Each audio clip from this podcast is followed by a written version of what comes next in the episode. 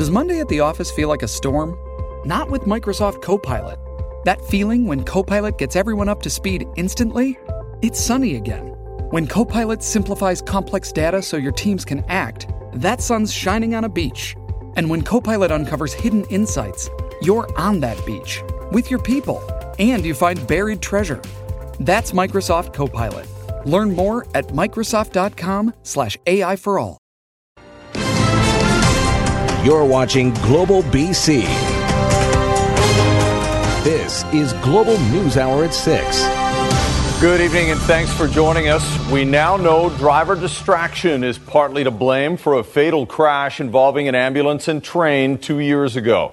The TSB investigation concluded the driver was using a cell phone, which technically is not illegal for first responders. Ted Chernecki explains why the family of the woman who died is outraged.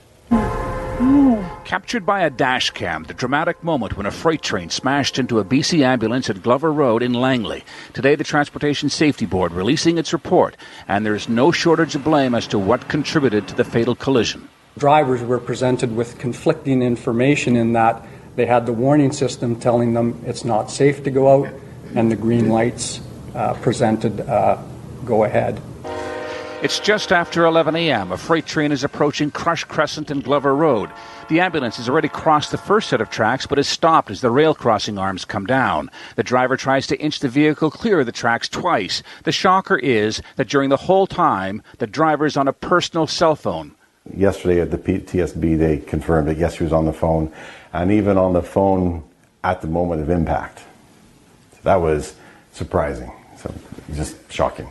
BC Ambulance doesn't give employees cell phones, has no hands free equipment installed in its vehicles, and discourages that's the key word discourages cell phone use. We do not want our employees to use uh, cell phones uh, while they're taking care of patients.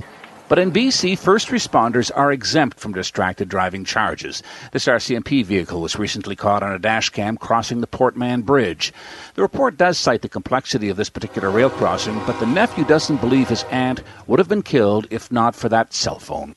Yes, there's a lot going on at an intersection, but if you're not distracted, you can cope. We have learned a lot from this report, and uh, we've made a lot of changes as a result. That Langley rail crossing has since had several improvements to minimize those conflicting signals, and BC Ambulance says it's improved training as well as reinforced to staff the importance of staying off their phones while on the job. But there's no movement afoot to change the law that exempts first responders from cell phone use while driving. Ted Chernecki, Global News. Breaking details now on a double homicide in Vancouver's West End. Sources tell Global News one of the victims contacted police a few weeks ago saying she was extremely worried about her own safety. Rumina Daya is live with more on this. And Rumina, what have you learned? Well, Chris, the man that this woman was apparently worried about still lives in the building here, and we are being told that he is the person of interest in this homicide investigation.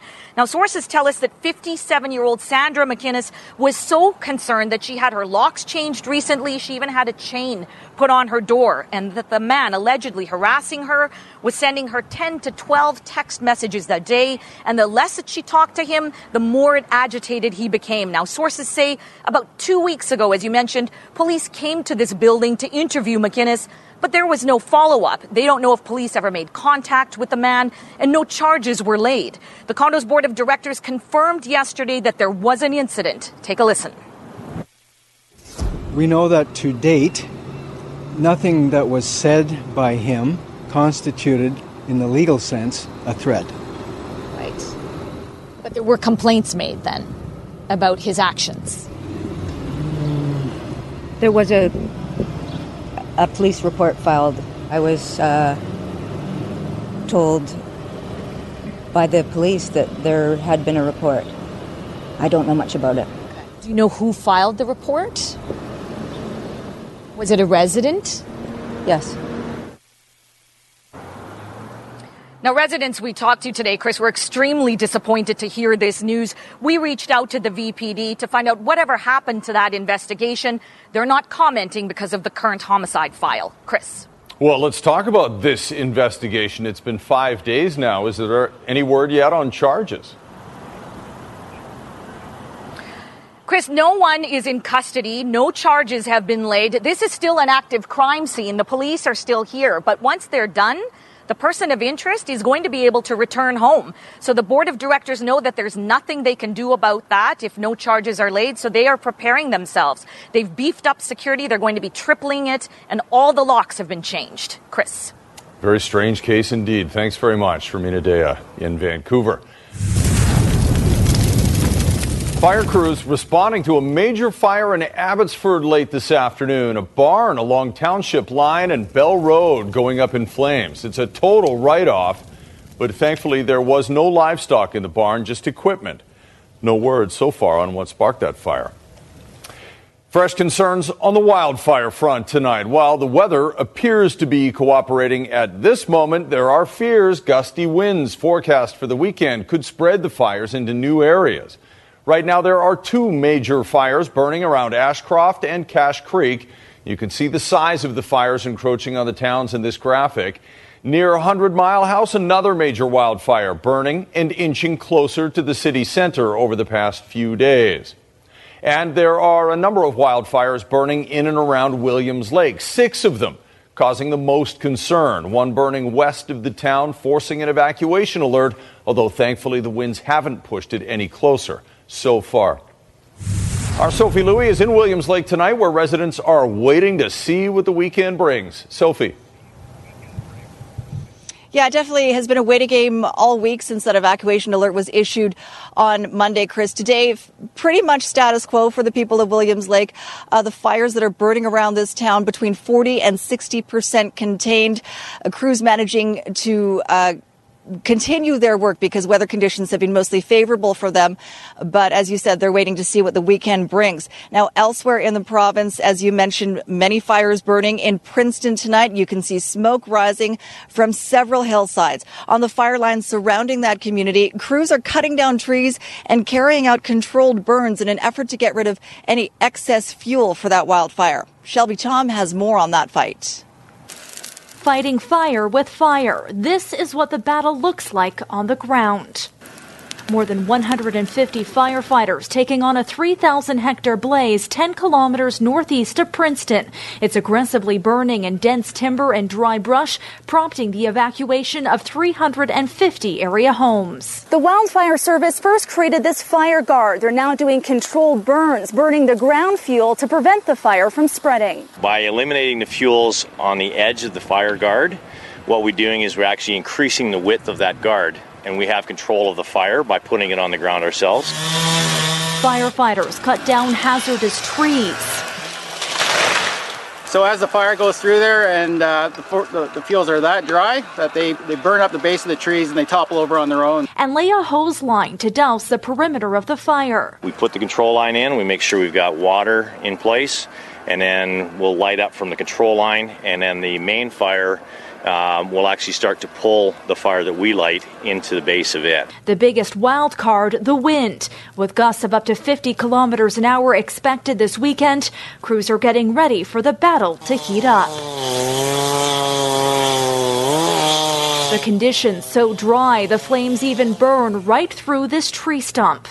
The Princeton area fire is burning on multiple hillsides, but is now considered 10% contained, much to the relief of area residents left on edge. But they aren't out of the woods just yet. Shelby Tom, Global News near Princeton.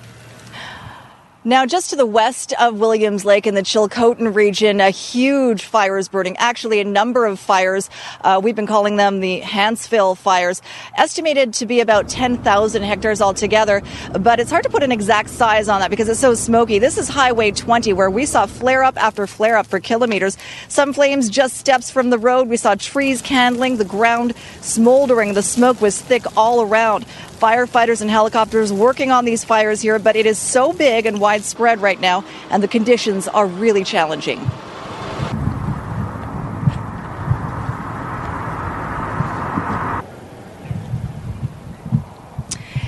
It is an exhausting fight for crews on the front line, but thankfully some reinforcements arrived today. A crew of about 15 firefighters landing in Prince George from Manitoba. That crew, plus a crew of 20 from Prince George, will now be heading to Williams Lake to help in the fires around this town.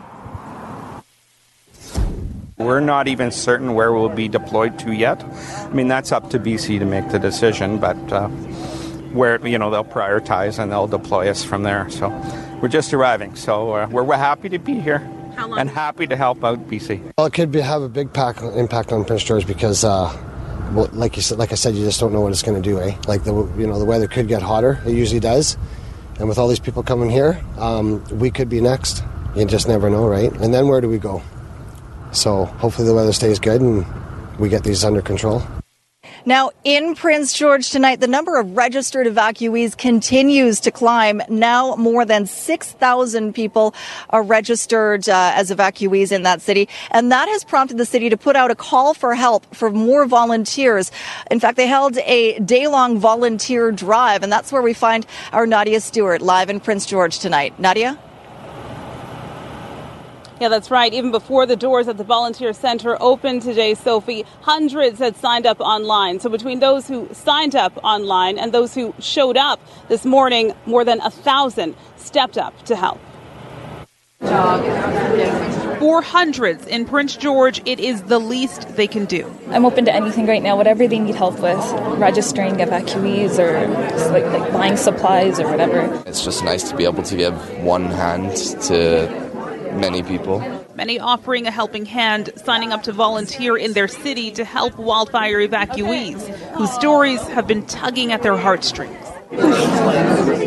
oh, it's um, you know, it's it's uh, really overwhelming. Sorry, and I just want to I can't even imagine what they're going through. And so I think anything that I can do to help folks out. I haven't lost anything. I haven't lost anything in a while. I haven't had to leave my home or my pets.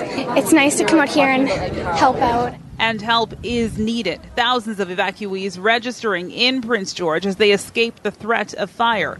And as the risk persists throughout the Cariboo region, Prince George braces for more. At the University of Northern BC, crews lay temporary flooring over an indoor soccer field. The plan is to put 460 cots in here, on top of the 180 cots already being used elsewhere in the building.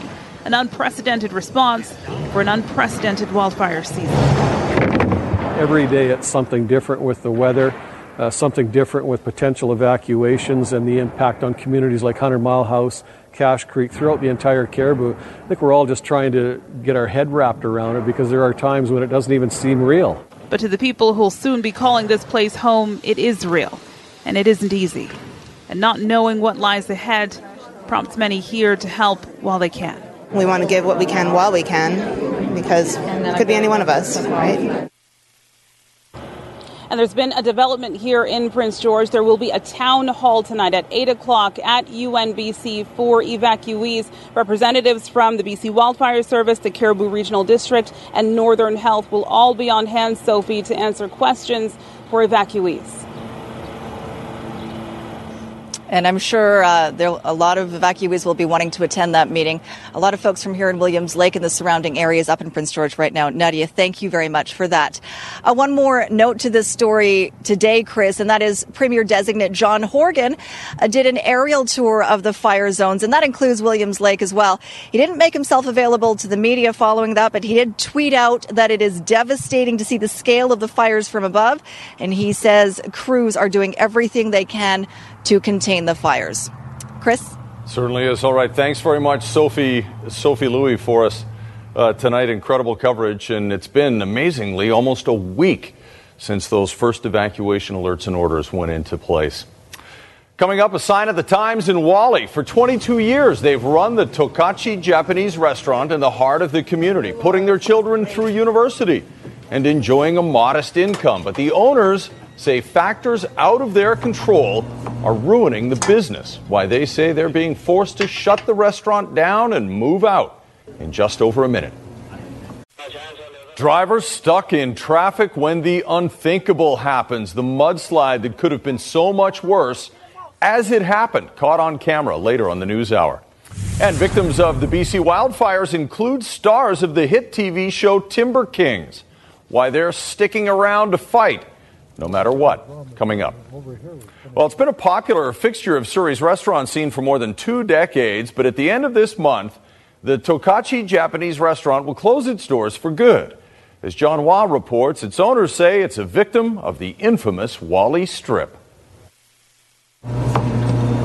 Each slice, every artful dish, part of a dream that began 22 years ago. For my customer to really Japanese food, like old fashioned. The owners naming the restaurant after their village in Japan, Tokachi, finding a successful start in Surrey's transitioning Whalley neighborhood. This restaurant seats about 100, and like during one lunch period, we'd run through the whole place twice, sometimes even three times through. But then the transition of this neighborhood took a downward turn. Drugs, homelessness, and prostitution taking hold. Customers are afraid to come in this area, in this neighborhood altogether. Once a thriving business, barely able to stay afloat. Even lowered rent, not enough to keep them out of the red. I don't want no more anymore for you know lose money. Over the past two years, any prospective buyers scared away by the location. So Fumio Sagayeshi and Junko Kodama saying goodbye to their dream at the end of the month. Family run home business, it's their, it's their livelihood, and then just to end up like that, it is pretty sad.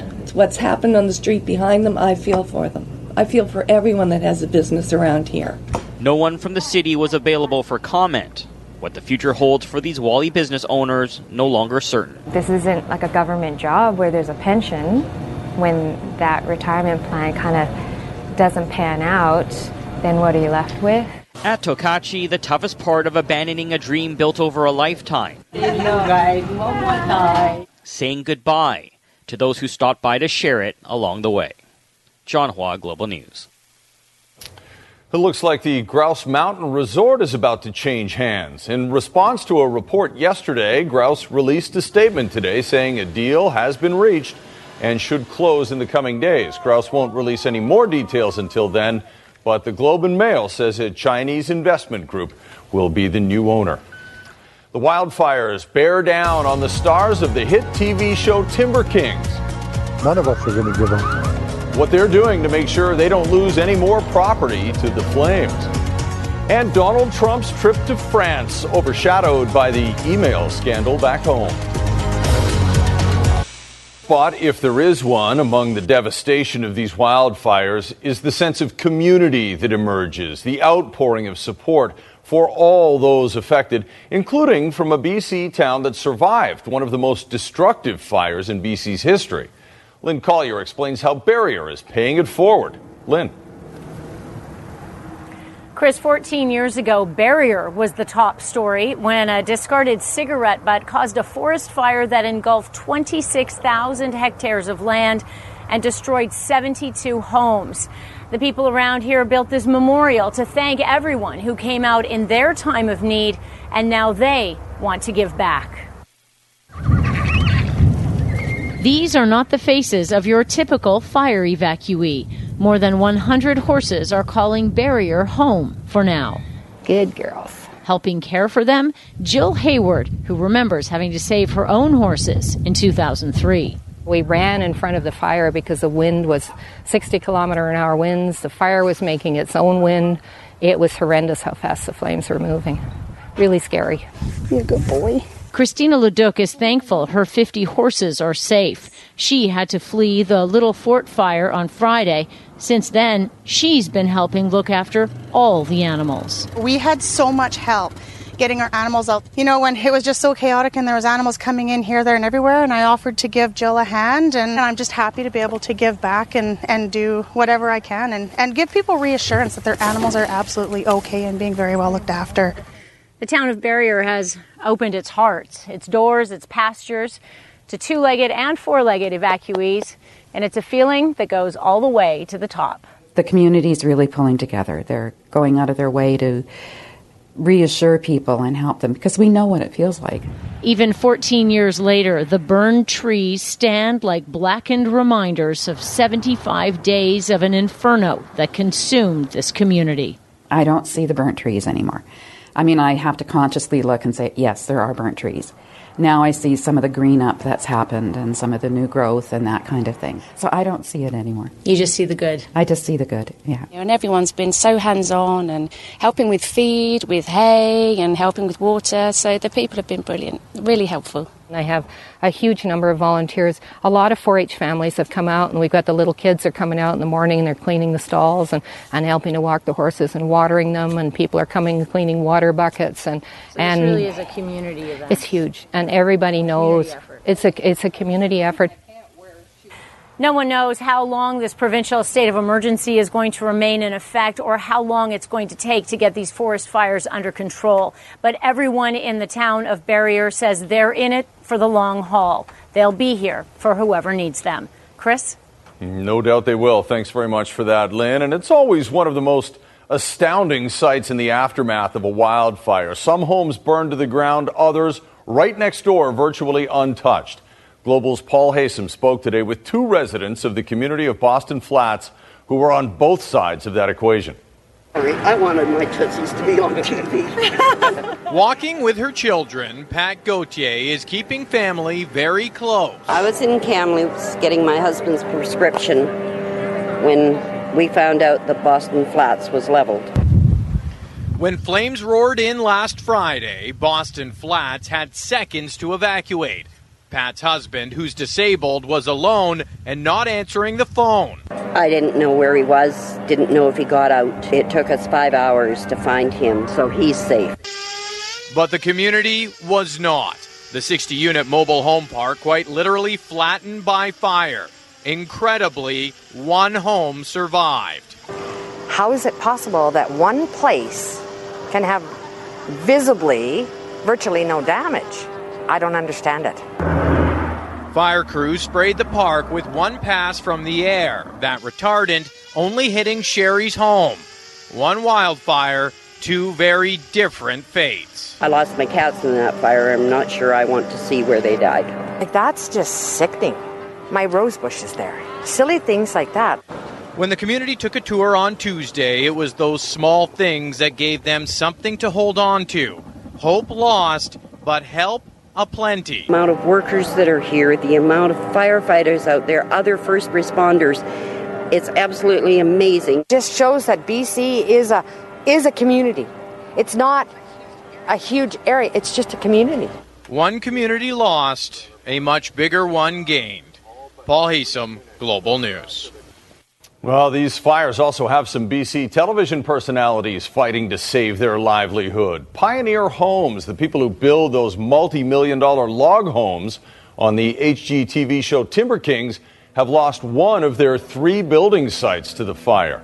They're now focusing on saving the other two. When flames began creeping up on that first site, they elected to help friends evacuate their homes rather than trying to save their property.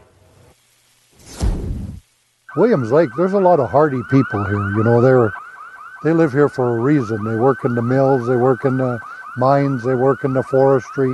You know, they're not going to give up. You know, none of us are going to give up.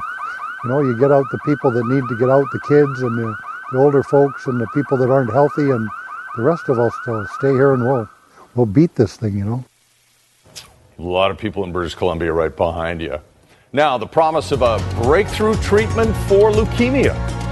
It was working through a lot of failures to find a configuration that, that now appears to work really well. Gene therapy on the verge of approval in the U.S. and what BC researchers are doing to make it available here. Also, drivers wiped off the road by a huge mudslide caught on dash camera. Ms. Payette's life has been one dedicated to discovery, to dreaming big, and to always staying focused on the things that matter most. The steady and Prime Minister Justin Trudeau announcing today that former Canadian astronaut Julie Payette will be this country's 29th Governor General. Among her many accomplishments, the 53 year old jet pilot was the first Canadian woman aboard the International Space Station. Payette today paying tribute to the man she's replacing. And the task will be hard because it requires to follow in the footsteps of giants. Governor General David Johnston has been an engaging force and a pillar of wisdom in the last seven years. He will not be easily replaced. Fluent in French and English, and Russian after so much time on the space station. Well, U.S. President Donald Trump is in Paris tonight at the invitation of French President Emmanuel Macron. And while the meetings have been relatively cordial, Trump still managed to create some controversy. Microphones caught Trump complimenting Macron's wife.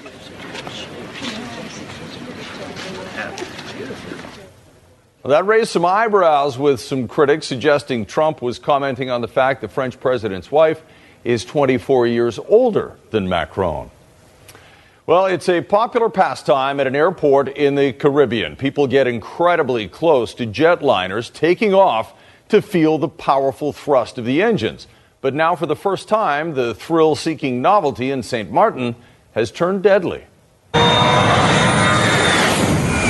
On the Caribbean island of St. Martin, it's been an unofficial tourist attraction for years. Beachgoers gathering right next to the airport runway, watching planes land just feet over their heads and take off right in front of them. The powerful engine thrust often blowing tourists into the water at Maho Beach. This dramatic video from 2012 showing one woman being tossed into a concrete barrier. She survived. But on Wednesday, an unidentified 57 year old woman from New Zealand traveling with her husband and another couple was killed when she was blown into the same wall. Uh, she was the only one who um, slipped uh, or lost her grip. A journalist on the island says more than a decade ago, authorities installed larger signs and double fencing to warn tourists to stay away from the dangerous area. We call them thrill seekers. Why can tourists get so close? Because the location of the airport is so unusual. The beginning of the runway is just 160 feet from that fence where they gather and about the same distance from the water line. The velocity of the wind behind a jet engine at takeoff is well in excess of 100 miles an hour. Tonight, officials in St. Martin say police patrols are on alert, urging thrill seekers to avoid a risk that for the first time has turned deadly. Gabe Gutierrez, NBC News. Some dramatic and rare video now of a mudslide as it happened in southern China. Traffic moving slowly along a highway when all of a sudden cars and trucks are swept aside.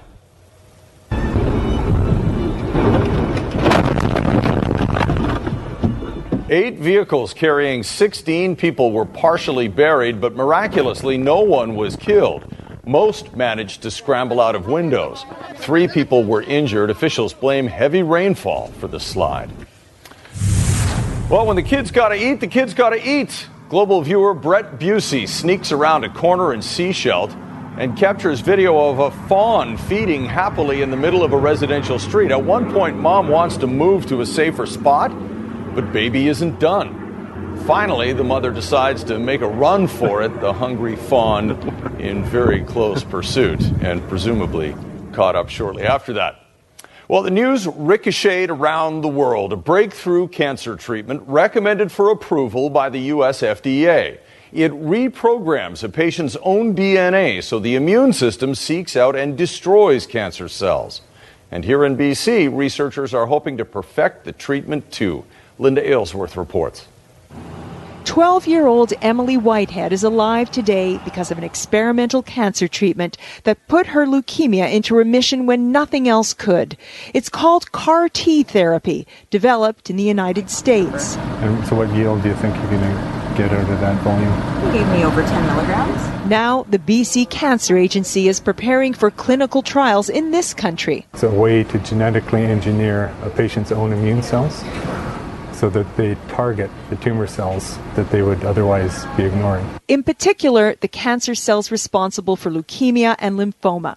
The body's immune cells, called T cells, ignore the cancer because they can't find it. Even though the mutations in cancer make the cells appear foreign, they still appear much like your own healthy cells. CAR T therapy extracts the patient's immune cells, genetically engineers them so they can recognize the cancer, then returns them to the patient. It's much more targeted, yes, a much more selective therapy, uh, although there can still be fairly severe side effects. Even so, of the 300 terminal patients in the U.S. who received the therapy, Emily Whitehead being the very first, 50 to 90 percent went into remission.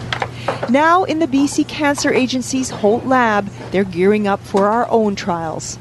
They're actually manufacturing DNA, so they're uh, making lots and lots of copies of the piece of DNA that uh, is used to modify a patient's T cells. They hope to begin trials in 2019. Those eligible will be blood cancer patients who have exhausted all other therapies without success. There's, there's an element of excitement uh, among the team and, and, within the field that, that I haven't seen for a very long time. Linda Aylesworth, Global News. And one other quick health note the Loblaw chain is recalling one of its chicken products because it could expose consumers to salmonella. The recall affects President's Choice pub recipe chicken nuggets with a best before date of March 15th, 2018. Sold at No Frills, Real Canadian Superstore, and other stores. Customers can return the product to any store where President's Choice products are sold for a full refund with or without a receipt. A shocker at the ATM for one unsuspecting customer. What came out of the machine was a banknote but not the kind you'd expect. Why it led to a rescue coming up.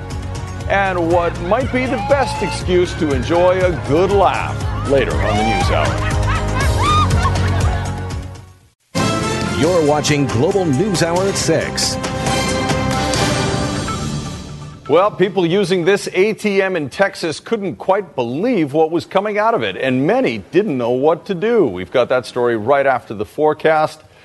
We're going to check in with Christy Gordon right now, who's out on the road in Burnaby for the Giro di Burnaby, another one of those amazing cycling events. Christy. Thanks so much, Chris. Yeah, it is so exciting down here. The sun is shining, it's beautiful.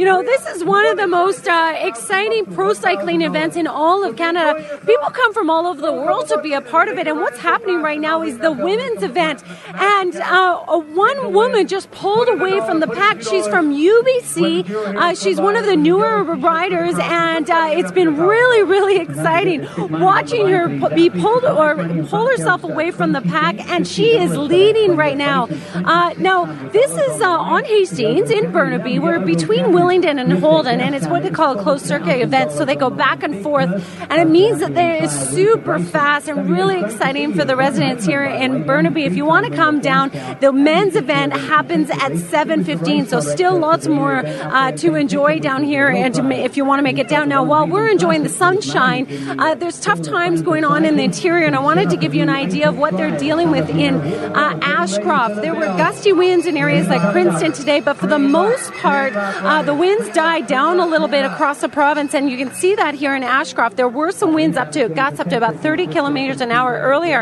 and in fact, blue was uh, in many parts of the province across the south earlier, but now that is really reduced. That is good, good news. Uh, in areas from Hundred Mile House north, not much wind today. They had a real reprieve across uh, many areas. Now, the stormy conditions you can see there that didn't transpire as well, so that was good news. All the storms were off in Alberta. In fact, there were reports of a tornado southwest of Edmonton just about an hour ago, and there's still tornado watches in effect. Smoke advisory right across the province, that air quality advisory. But the good news is we had a nice southwest wind, and that blew the smoke for the most part away, and you can see most of it off in Alberta. Tomorrow, though, if we put it into motion, you'll see uh, the smoke will spread in Alberta and Saskatchewan many, many kilometers, but hopefully clear again across southern BC. But I am expecting more smoke in areas like the Cariboo and the central interior because of a couple key fires, potentially the Ashcroft and the Anahim Lake fire tomorrow. Uh, wet across the northern part of the province, very wet in fact, but across the south, hot and sunny. We're talking about mid 30 temperatures and uh, relative humidity less than 20%. South coast, that means spectacular weather, but keep in mind the uh, fire danger rating in parts of Vancouver Island is at an extreme level right now. And as you can see, no rain in sight. Now we have one birthday for you tonight. Mary Young celebrating 100 years in Langley. Congratulations. And our weather window from Sedora's neighbor. We found out his name. His name is Andy Jones. And this is just a great reminder. You need to make sure your bird feeders are out of the way so that the bears can't get it. But great shot. So thank you so much. The excitement goes on down here at the uh, Giro di Burnaby. Again, the uh, Peloton. I think that's the. I'm not not big on uh, biking events in that I just don't know enough about it. But um, you can see a couple riders out in front, so it's very exciting for everyone here in the community in Burnaby. Chris. They are flying tonight. All right, thanks very Yes. much. Looks like a beautiful evening Okay. up there in Burnaby. Thank you very much. Well, we're all familiar with getting a receipt from an ATM, but bank customers in Corpus Christi, Texas were pulling out something entirely unexpected. The bank machine began spitting out help messages, like this one that reads, I'm stuck in here and I don't have a phone. Please call my boss with the number attached. Many people thought it was a joke, but it wasn't. A contractor was, in fact, locked in the small room behind the machine. He spent a couple of hours in there before someone finally took one of his notes seriously and called police. Amazing. Well, coming up in sports, it's the year of the 30 somethings. 37 year old Venus Williams reaches the Wimbledon final. And sometimes you just have to laugh, if only to prevent yourself from crying. How people are marking International Day of Laughter coming up. Well, who was it that once said the kids are all right? Wasn't The it a Who? lyric? The Who? The Who Yeah. said the kids are all right, but they're just, they're not as good as the 30 somethings right now. Well, the Who's no longer 30 something. Still make They're not kids. tunes. Well, they, play their old tunes pretty well. Uh, but that's another topic. Tennis in 2017 is not safe for millennials. 35 year old Roger Federer, 31 year old Rafael Nadal, 35 year old Serena Williams have all won Grand Slams this year. And Serena did it when she was pregnant at the Australian Open.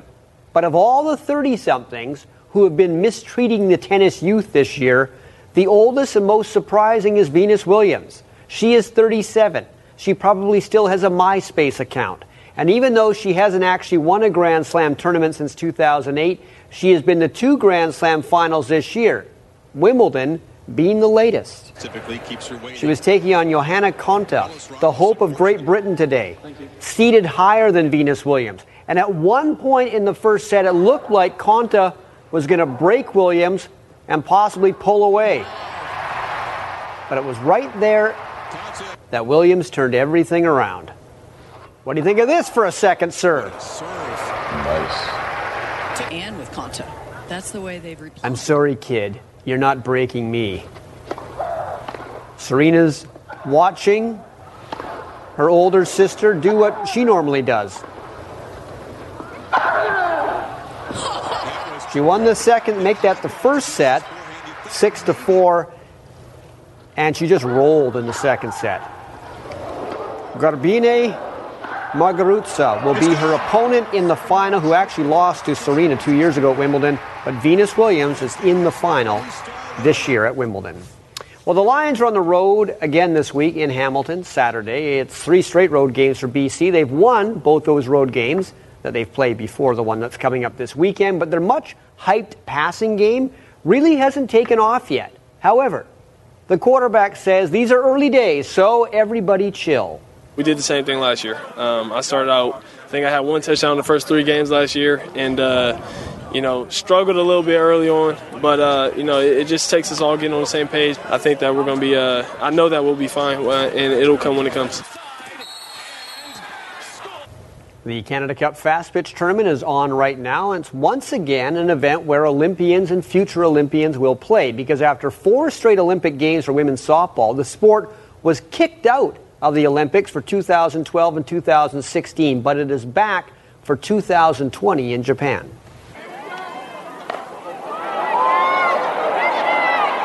The moment softball players disappeared from the Olympics, there was an effort to bring it back, and Japan had a big part in that. Tokyo was hosting the 2020 Summer Games, and they lobbied the IOC to give the sport a second Olympic chance. I actually play in Japan, so um, there's a buzz around the sport over there, and there always has been a buzz in Japan. It's um, they play it professionally over there, and they're sponsored by companies. So, um, yeah, it's a good time to be over there, and, and certainly around the world. Yeah, everyone's pumped about it. Which is quite a contrast after being left out of the 2012 and 2016 Summer Games. Funding of many national teams dropped when the Olympic dream was taken away, and some players quit the sport as well. It certainly impacted some of the decision making for our girls um, back in Australia, and, and some of them have now made the decision that they're considering coming back, which is great for our program, and I'm sure that's um, had the same sort of impact around the world a little bit. just for it to come back is just like it's something you dream about when you're little for so long to be able to the sport that you choose to play when you're growing up and to see that no longer be in the, in the Olympics and that's not an option for you, to see it go away and then to see it come back is, is just a huge opportunity. There will be one big difference, though. The four Olympic softball tournaments that were held had eight teams in each of them. Canada always qualified. In 2020, only six teams will be allowed in, and Canada has stiff competition just to make the cut. Japan's a really great team. They work hard all year round. Um, USA is always another one that gives us a run for our money. Um, Australia, Netherlands, Mexico. There's so many good teams out there, and those are just to name a few of them. Won by former John Deere Classic. Need a big club to hit that one. The old quad I don't think City, that'll ever get in the hole. birdie, That's this was a heck of a my putt. Opinion. Charles Howell III, Day, look at this read. former castaway with Gilligan. Wow. Bends this birdie in.